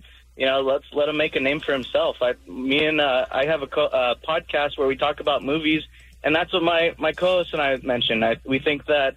You know, we ought to just let him let him mess up for himself, kind of thing. But give him a chance first. so don't turn on him now, Oh, but wait until No, he's yeah, bad yeah. and then Let turn him- on Let him. him, let him give us a reason to not like him as Batman. Hey, Victor, I'm going to give you the opportunity of a lifetime here to shout out your podcast. What's it called?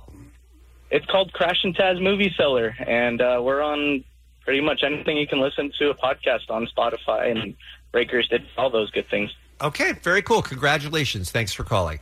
Um, yeah, we don't know, but I mean, people just have in their mind. I mean, this wasn't a case where there was an overwhelming internet favorite. Like, there wasn't somebody that everybody was hoping for in this case. Like, it was a pretty wide open field this time around, right? Right, yeah. So I guess I feel like it's a good choice that could go south. But okay. I think it's a good choice. I like it. And he was or was not the talking dog in I don't Twilight. know. Is he the dog or was he the wolf? I always get confused. He's the vampire. Vampire. Yes. He's the vampire. It's the Kevin and Bean Show, the world famous K Rock.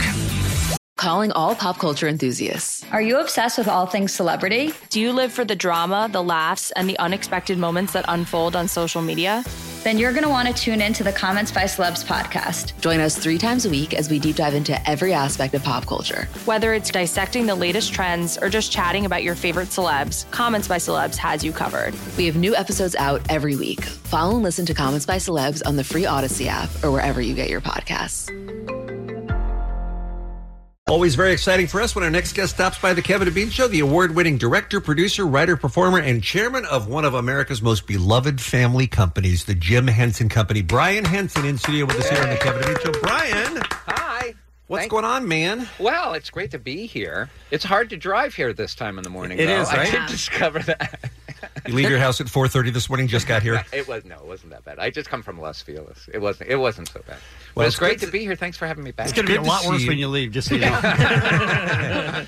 You, um, I would imagine that it is a nonstop, full time plus job running the Jim Henson Company, right? Like you guys are involved in so many different things around the world, so many different platforms, so many different kind of media f- across the decades, things you have to manage. What a big job!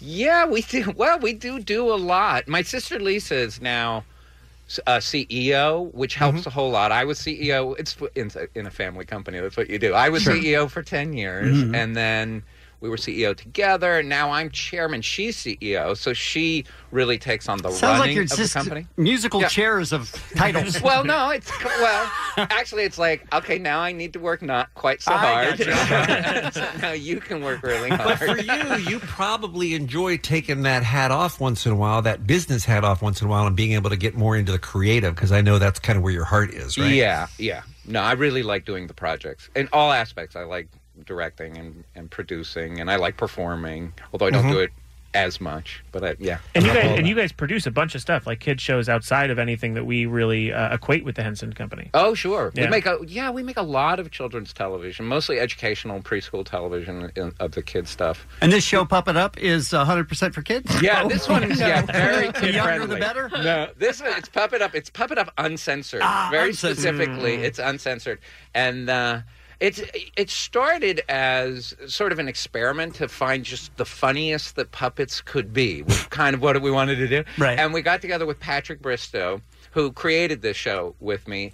And we started just improvising with the puppeteers to figure out what is like the funniest stuff. And our plan wasn't to become adult.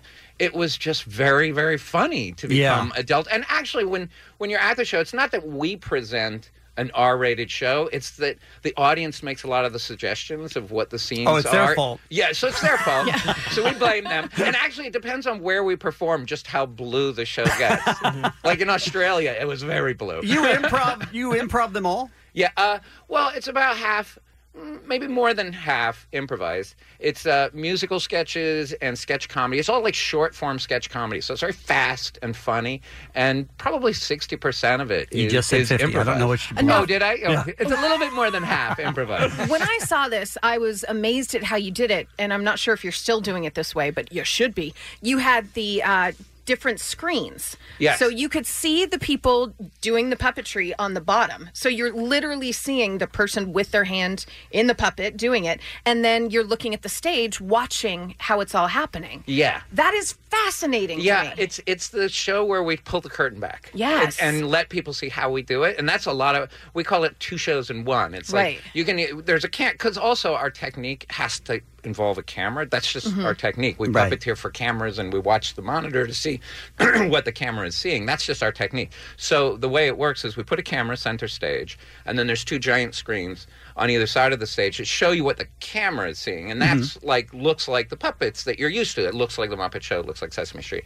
And then but what goes on on center stage are the six puppeteers and watching the craziness and how It's they do what they do. phenomenal. And Yeah. seeing them break, like when they're trying not to, you see the actor's face or the puppeteer's break as the puppet's trying to retain composure. it is hysterical. it, it it is a lot of fun. I mean, one of the nice things is improv. It can be hard to watch. It can be hard to watch improvised comedy because you start feeling for the performers if Mhm. they Mm-hmm. dry up or that Mhm. they start to get lost in the Yeah. scene.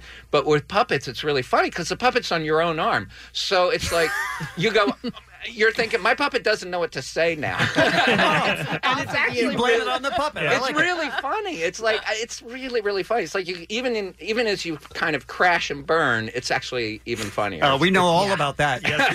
Um, Brian Henson is our guest here on the Kevin and Bean Show. We're talking about uh, Puppet Up Uncensored with three performances happening this Saturday. Is that right? Uh-huh. This Saturday and Sunday. We have two shows on Saturday, one on Sunday, and I held a bunch of tickets because I was like, I didn't want to come on air and say, I'm so sorry, we're They're sold sold, out, out. yeah. So we actually held a bunch of tickets that we just put up this morning. Fantastic. Oh, So, good. Oh, so, great. so there is actually now tickets for all three shows, and there's and there's two tiers of tickets because here's the cool thing: we we're in the Charlie Chaplin studio lot. That's Mm-hmm. Mhm. that's where our company is, and it's closed to the public. You can never Yeah. you can never get in. It's a little bit like Willy Wonka's Chocolate Factory, and it was built in 1917. It's a really cool studio. So when we do That's the these old where the old uh, A&M records used to be. yeah, right? that's On La right. Brea, and we still, yeah, and, and it's yeah, that's now our lot. We still have Mm-hmm. the recording studio too. It's now the Jim Henson recording studio, but um, it's an opportunity for the for the public to be able to come in and get a tour. So there's also there's an expensive VIP ticket, and I also held some of them back too for people where you can get a tour of the lot Oh, wow. of Wow. the studio before you go into the show. From a Oh, that's puppet? huge. Does the puppet lead the tour? Actually, I think there is a Okay.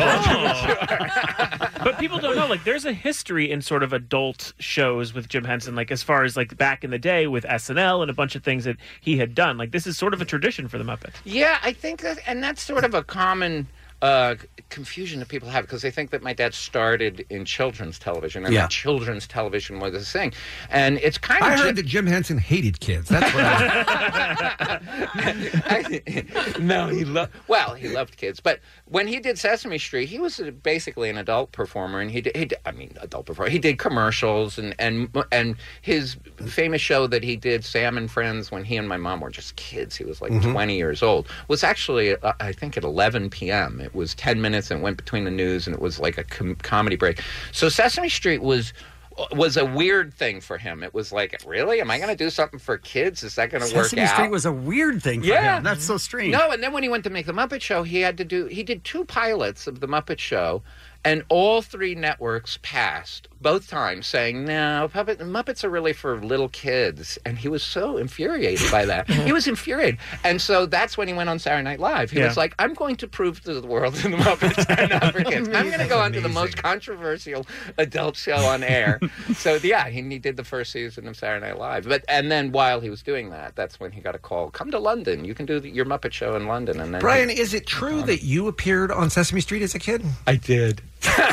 do you have memories of that? Oh yeah, I do. I, mean, for you, isn't just another day at, at work, though. I imagine, right? It, it wasn't as magic for you as it would have been at pulling a kid off the street because you were used to being around all these puppets, right? Yeah, that's true. My dad was a real workaholic, so we would I would h- hang out in the workshop. I often on the weekends I would just be in the workshop with playing with eyeballs and and puppet Same. And, No, we but- lost Kermit's no, eyes. But actually, Thanks, Brian. No, but g- but going on camera that that was uh, kind of cool and and scary for me. I was guess five, I was five and six years old, and I did probably six or seven pieces. Wow. It was a lot of fun. I remember, and my dad was all like, he he, he was kind of very formal and always trying to educate us on being functioning adults. And I remember when he sat me down for breakfast and said, "Here, Brian, this is your paycheck." For the last three weeks of work that you did, Mm-hmm. and it's fifty dollars. So we're going to go. You were we're getting ripped off. no, I was like fifty dollars. so much money. And he took me in a car, went, took me to the bank, introduced me to the bank manager, and had me open a bank account with my fifty dollars. They took all the fifty dollars. You weren't able to blow any of it on cocaine. no. What? come on. How, how big must Big Bird have looked to you at five, though? Oh, he looked big. Yeah, Yeah, no. giant. He was big. Although my dad had before that, he had done these characters called the Boss Men on the Sonny and Cher show and stuff like that, and they were really tall. They were like. 14 feet tall. Oh, my gosh. Yeah, he had these cool that they, they were like these big rods that you had you wore a harness and there was a big rod that went out of your chest and big arms. You had ar- rods in each hand that went to the hands and they were these huge guys that were made of like feather boas. They were really cool, but they had working mouths and stuff. They were There's so much about Jim Henson's work that we don't know. I bet. I yeah, mean, there's, honestly. I mean, people don't even labyrinth, dark crystal. I mean, people don't even delve into sort of the fantasy stuff. It's it's a remarkable body of work. Yeah, although you know, Dark Crystal, we're, we're doing this big. Coming back, Oh, don't you worry. We're very Ali's excited. been talking about it nonstop, I have not Brian. stopped for about two years that it was coming back. I it is Yeah. so good. I can Oh. take Yeah? I can take no credit. This one, And my- it's a prequel, My sister right? did this one. Uh, Yes. Okay. It, it takes place far b- long before the movie. Dude, your sister's not here. You can just take credit. No, I'm not going to. no, because I got to go see it. Is that Well, right? Pup It Up is your baby. Brian Henson presents Pup It Up Uncensored, three special performances at the Jim Henson Company's private studio on the historic Charlie Chaplin soundstage. As Brian announced, and this is great news, new tickets just put on sale for two shows Saturday, one show Sunday. You go to puppetup.com. Tickets start at just 60 bucks.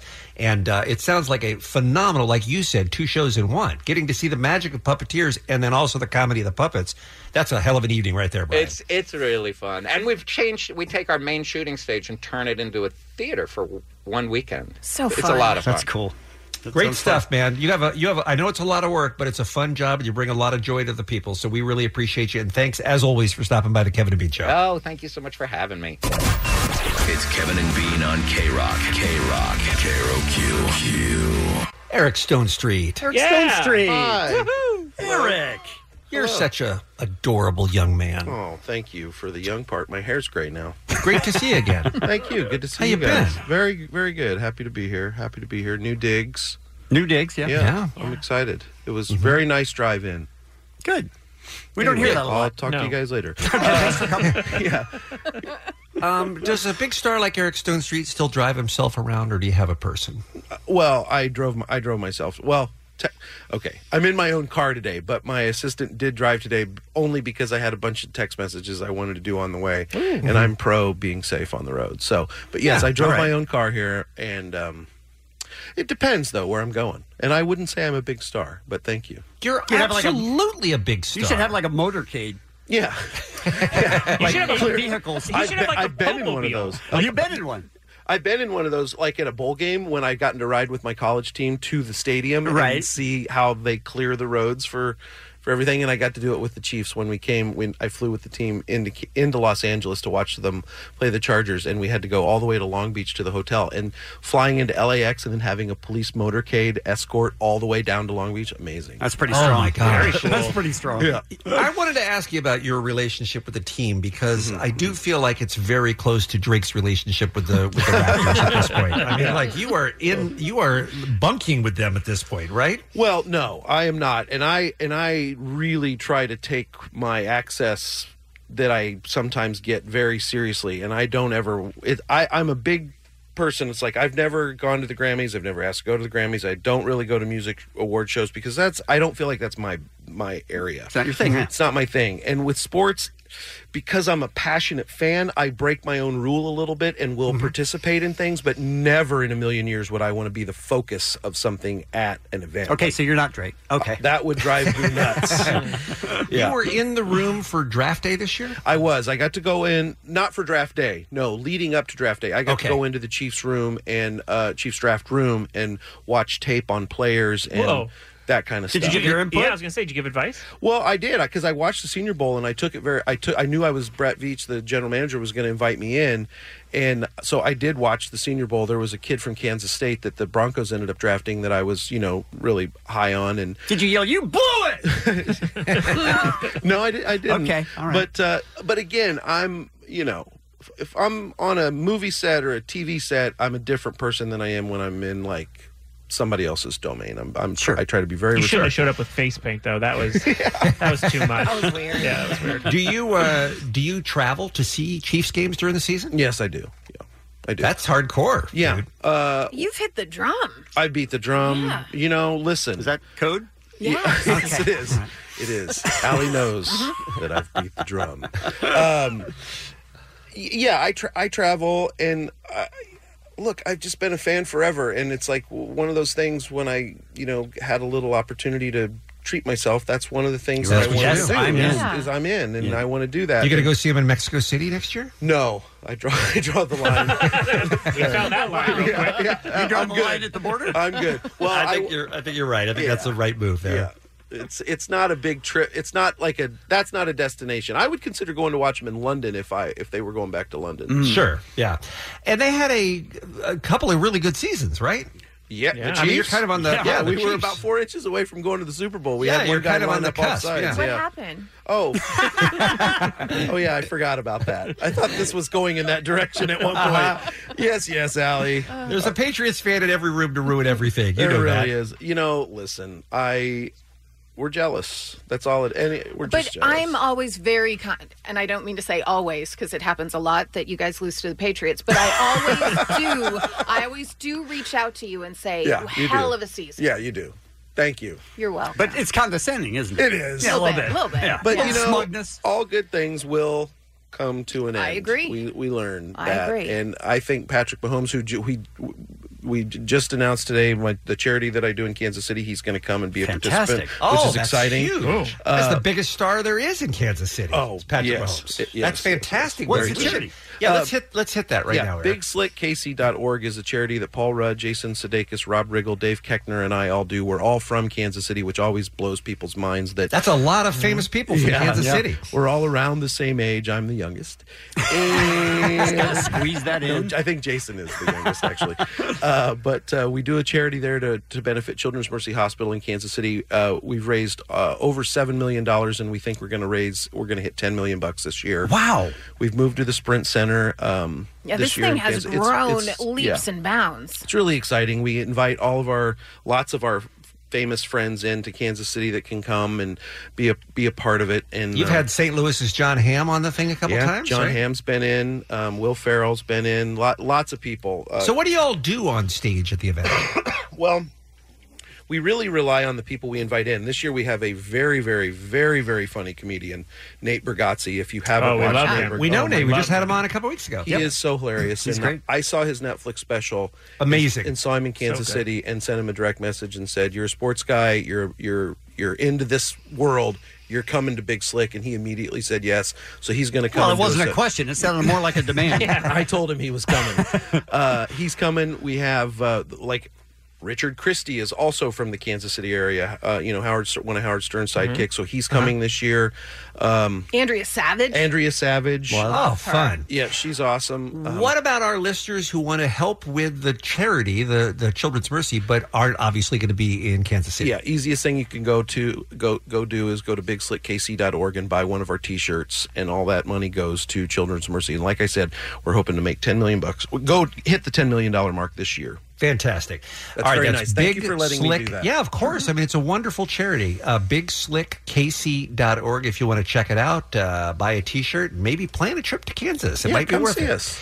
Uh, it's really technically not Kansas. It's Missouri, but It you know is what Missouri. I mean. All right. Our guest is Eric Stone Street. We have much to talk about, including the final season of Modern Family. And this Friday, Eric's voice can be heard on screen with The Secret Life of Pets 2, which looks super fun. And we can't wait to hear about how you've been torturing Kevin Hart for the past few weeks.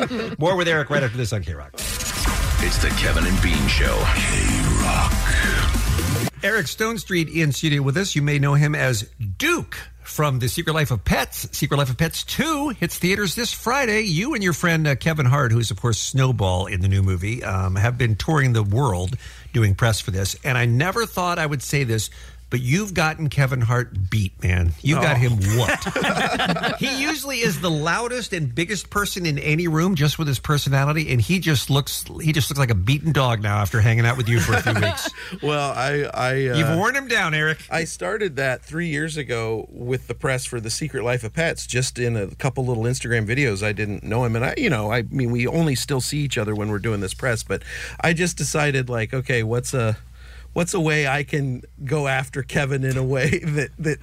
You know, is fun and funny, and uh, that's what I that's what I've come up with. But you had to guess like this is a guy that will run will Oh, he- flow with yeah, this. Yeah. he- he's he's a yes. He's he's the, it- what he does in them is generous because he- what I'm doing is alphaing him in a Right. very under way, and he's Right. usually like you said the loudest, biggest, most important guy, and I'm doing Mm-hmm. it in a really kind way, which he can't really get mad at, but then he still has to give me instruction on stuff, which is you pretty keep him funny. off balance, that's for sure. Have you been approached to do a buddy cop comedy with him? No. And how how do we make it happen? Well, I I don't know. I mean, he's a busy guy. I don't know what he's got going on. And then you know, I got that other job that I'm doing for one more year. But I think afterwards, yeah, well, you know, Maybe maybe somebody will write something. Who knows? Lethal, Lethal Weapon Five. Yeah, that's. I Maybe just they wrote it. start their own. Okay. Oh, Yeah. oh, all I right. don't know. I'm- yeah, just suggesting. When I see Eric Strostrud, I think Mel Gibson. Yeah, Thank you.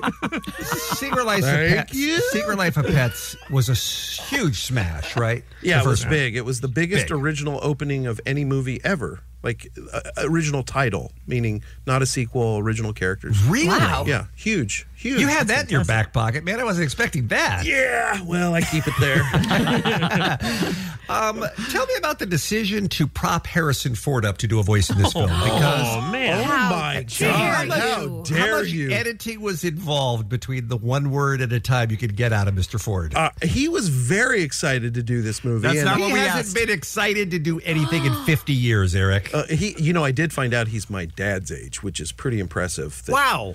Uh, yeah, he's he's se- well, according to uh, Wikipedia or whatever, it's he's seventy five or seventy six, which is incredible. Did you ever yell, speak up? No, I met him for the first time yesterday. Oh, you Literally. did? You're, me- you're meeting me right or seeing me right after I touched Harrison. Ford, Mm. so- Mm. Okay, now that's interesting because I was clowning, but the truth is, if I were to meet Harrison Ford, I would be, oh my God, it's Han Solo. Oh my God, it's yeah, Harrison Ford. Of course, yeah, of I course. mean, That's, I, I was excited to meet him. Don't get to record with anybody in the booth, so when they told me he was going to be in the movie, I knew that was a big deal because he'd never done an animated movie before. And then all of a sudden, he's there doing it, and something I'm in, and now I'm one degree of Kevin Bacon, Harrison Ford. Yeah. Did you see the Okay. earring? Did you look at the earring in person? No, what- I didn't even notice that. I was I was looking at his beard and hair, knowing like, okay, if I let it all go, that's what I'm gonna. that's what mine is gonna look like. Thinking the whole time.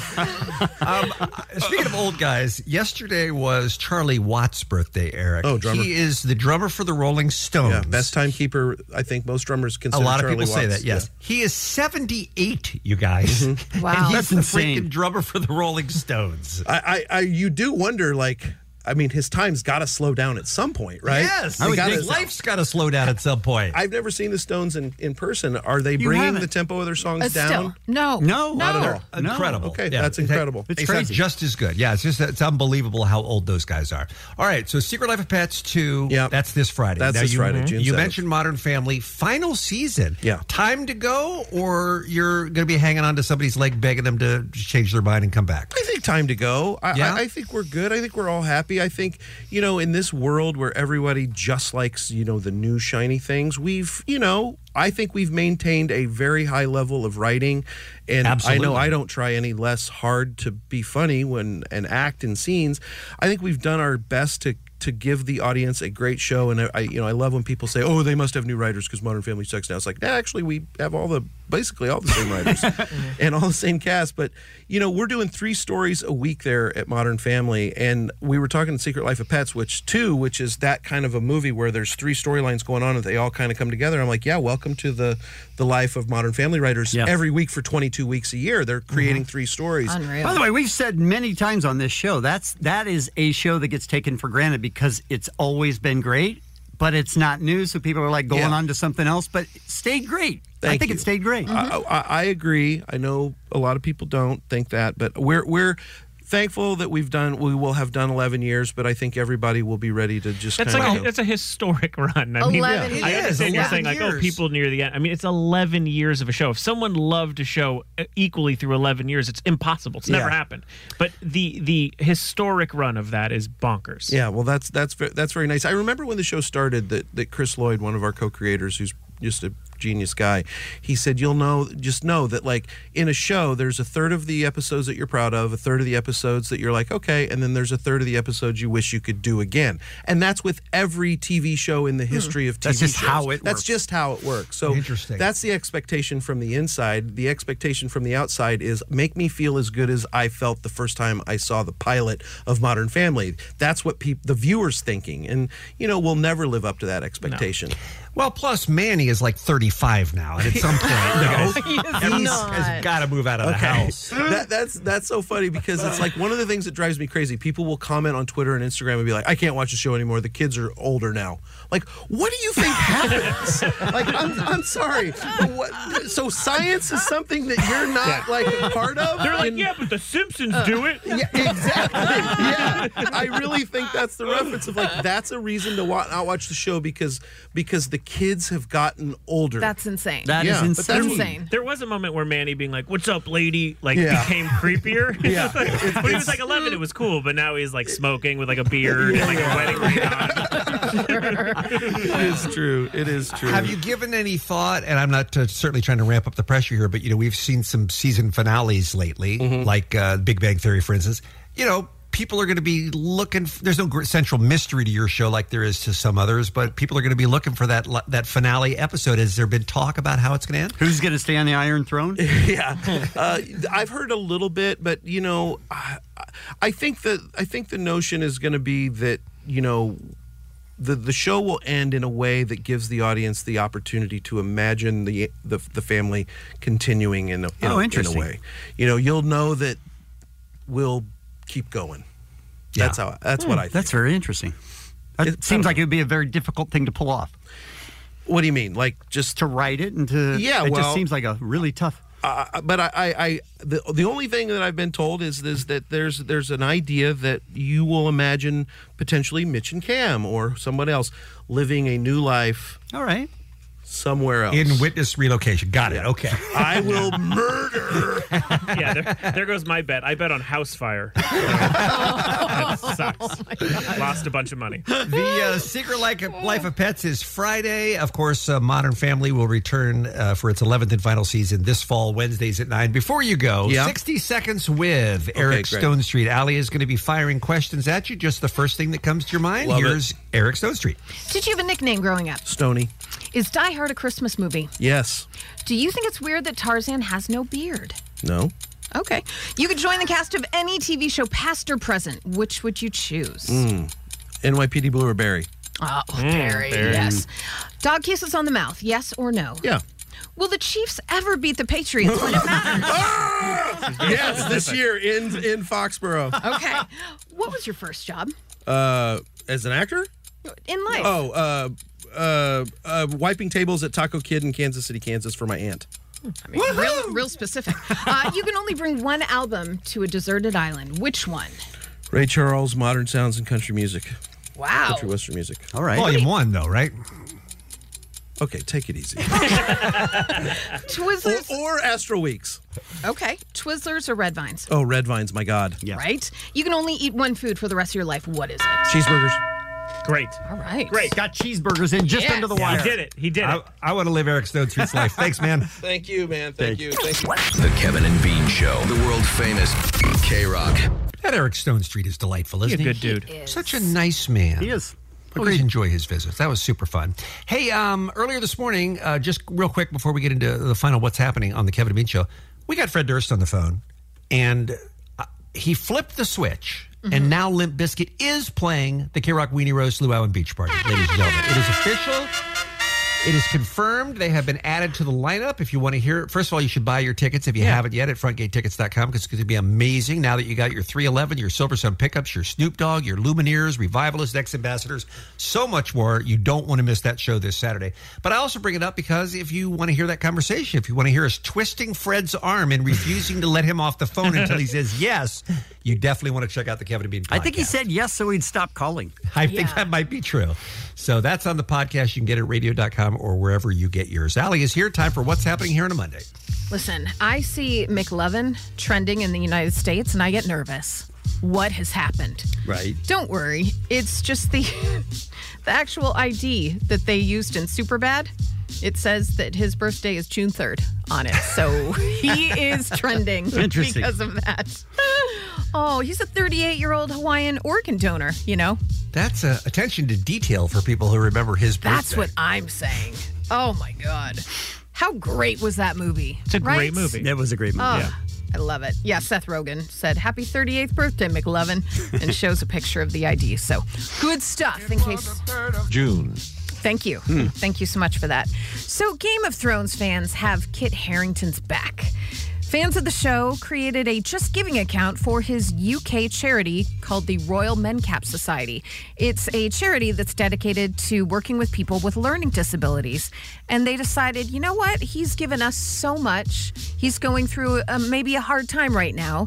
So let's do something for him. So they have raised more than $45,000 in a day which is Wow. lovely. That is. So, a bunch of them said all different things, but this one said Kit Harrington has given so much to the fans of Game of Thrones over the past decade, playing the king in the north, Jon Snow of the north. It says king in the north. It just sounds weird. Anyway, he absolutely nailed his performance, and we loved every second of screen time we had with him, which is just lovely. So, congratulations to your charity because it's now about $45,000 richer, which is nice. Yeah, that's a better example of fandom than like starting a petition to s- film something again. Yes, agreed. Ugh. agreed. Using using the powers for good, for sure. You guys, I'm really I'm really nervous and I'm sure we're going to have answers very soon with this whole iTunes thing. Yeah. But apparently it's it's going bye-bye and they're announcing it today at the Worldwide Developers Conference in San Jose, California. Apple is set to replace iTunes with separate standalone music, television, and podcast apps. When you get these albums on iTunes, do you get the full like CD with the pictures and the sleeves and all that? What? The cardboard or whatever it is? What? Come like that? Yeah, you get the cardboard with the iTunes download. I don't that's think what, that's That's true. what happens, Rodney. I mean, you do get the the artwork if you wanted that on iTunes, but not so much the, the cardboard. Great album, great Mm-hmm. album. I didn't know who I was until I heard this album. Excellent. So we we both saw Rocket Man, and Yes. by both Kevin and I loved it, thought it was wonderful. But Elton John and the Rocket Man filmmakers not really pleased with the Russian distributor for cutting scenes with gay sex and men kissing from the biopic. Here's the quote We reject in the strongest possible terms the decision to pander to local laws and censor Rocket Man for the Russian market, a move we were unaware of until today. The biopic starring Taryn Edgerton has been cut by an estimated five minutes due to Russia's laws banning, quote, homosexual propaganda. Propaganda. Hmm. Hmm, interesting. Did you hear what the uh, what the president had to say about Elton John? No. I have broken more Elton John records. He seems to have a lot of records. And we beat, and I, by the way, I don't have a musical instrument. I don't have a guitar or an organ. No organ. Oregon. Elton has an organ. Elton has an organ. Okay, Yeah. thank you. Okay. It's more of a piano, but It's okay. more of a piano. Um, Mm-hmm. uh, what do you mean he's broken more Elton John records? What does that even I mean? think he means attendance records. Yeah. Okay. All right. But, but Elton has an organ, so it's not really a fair comparison. It really isn't. It really isn't, you guys. This Andy is, plays piano. Okay. uh, this is the dumbest survey and a study that I have ever done on this show. Wow. There's really something about summer that makes people want to hang out together. A survey of 2,000 people found that 35% of them said they are likely to avoid socializing in the winter months, but more so hang out with other people in the summer. People get paid to do this. These people paid for a study that revealed that people people socialize So better in stupid. the summer than they do when it's a blizzard outside. What is happening? with I the don't world? know what's wrong with them. You guys. Could have saved all that money. Just ask me. Kevin, do you like to socialize more in the summer or winter? Usually winter. Okay. Oh, oh, done. wow. Send See? it out. That It's is science. different. That is very, very different. And if you were wondering to yourself, hey, why am I not seeing Tiffany Thiessen in the reboot of Beverly Hills 90210? Well, she told Entertainment Tonight that she couldn't revisit her Valerie Malone character because of scheduling conflict with her Netflix series. I'm actually shooting season three of Alexa and Katie right now, so I'm working at the moment and busy. I'm literally in the middle of my season, and I go until September. So she is on a show on Netflix called Alexa and Katie, and they are shooting their third season. Robert. And third, I- you said third season. Third what did season. you mean? Third. She's shooting her third Too season. much TV. Wow. But I love Tiffany Thiessen. I feel like I, I do should too. know that this exists. What's wrong with me? Don't answer that. Don't, Kevin. You were about to. How much time do we have? I saw your mouth starting to move, and I just decided to nip that in the bud. And of course, if you're just waking up, didn't figure it out over the weekend, Robert Pattinson has signed a three movie deal to star as the new Batman. You guys, The Batman is set to arrive in theaters on June 25th, 2021, with pre production expected to start this summer. Oh, I feel like I'm Batman. I would have appreciated that that casting, guy. I yeah. wish. Yes. Gotta look to him Imagine if Beer Mug was Batman. That would be the best, Imagine. I'd love it. right? That would be magic. All right, you guys, some birthdays. Imogen Poots, Rafael Nadal, and Anderson Cooper, who might have the greatest laugh in all of television.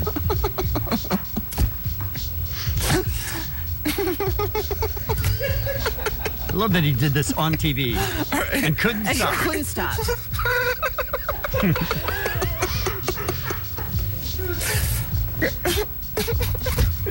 Literal tears It's great. streaming down his face. Oh, it is a joy. And you've been there when you when you know you have to stop. It doesn't help. It Absolutely. just makes And it you hear worse. the crew Absolutely. cracking up too. Dying. Amazing. And that's what's happening. Thanks, Allie. 5 p.m. commercial free hour is happening thanks to the random act of helpfulness from the SoCal Helpful Ah! Honda dealers. Tomorrow morning on All New Kevin and Bean Show, we've got Cheers with Mugs. Kevin, what about Kevin? You're not going to believe what's going to replace scooters. Uh, but it's I'm here for it. I'm here for it. You will never use one. Ever. I can't wait. Ever. I- I want to see that happen. I want Oh. to Bean on a pogo stick. No. Need that to happen. And we've got your tickets for the K Rock Weenie Roast Luau and Beach Party now with Limp Biscuit. We'll see- Yes. see you tomorrow. It's the Kevin and Bean Show. K Rock. This episode is brought to you by Progressive Insurance. Whether you love true crime or comedy, celebrity interviews or news, you call the shots on what's in your podcast queue. And guess what? Now you can call them on your auto insurance too with the Name Your Price tool from Progressive. It works just the way it sounds. You tell Progressive how much you want to pay for car insurance, and they'll show you coverage options that fit your budget. Get your quote today at progressive.com to join the over 28 million drivers who trust Progressive. Progressive Casualty Insurance Company and Affiliates. Price and coverage match limited by state law.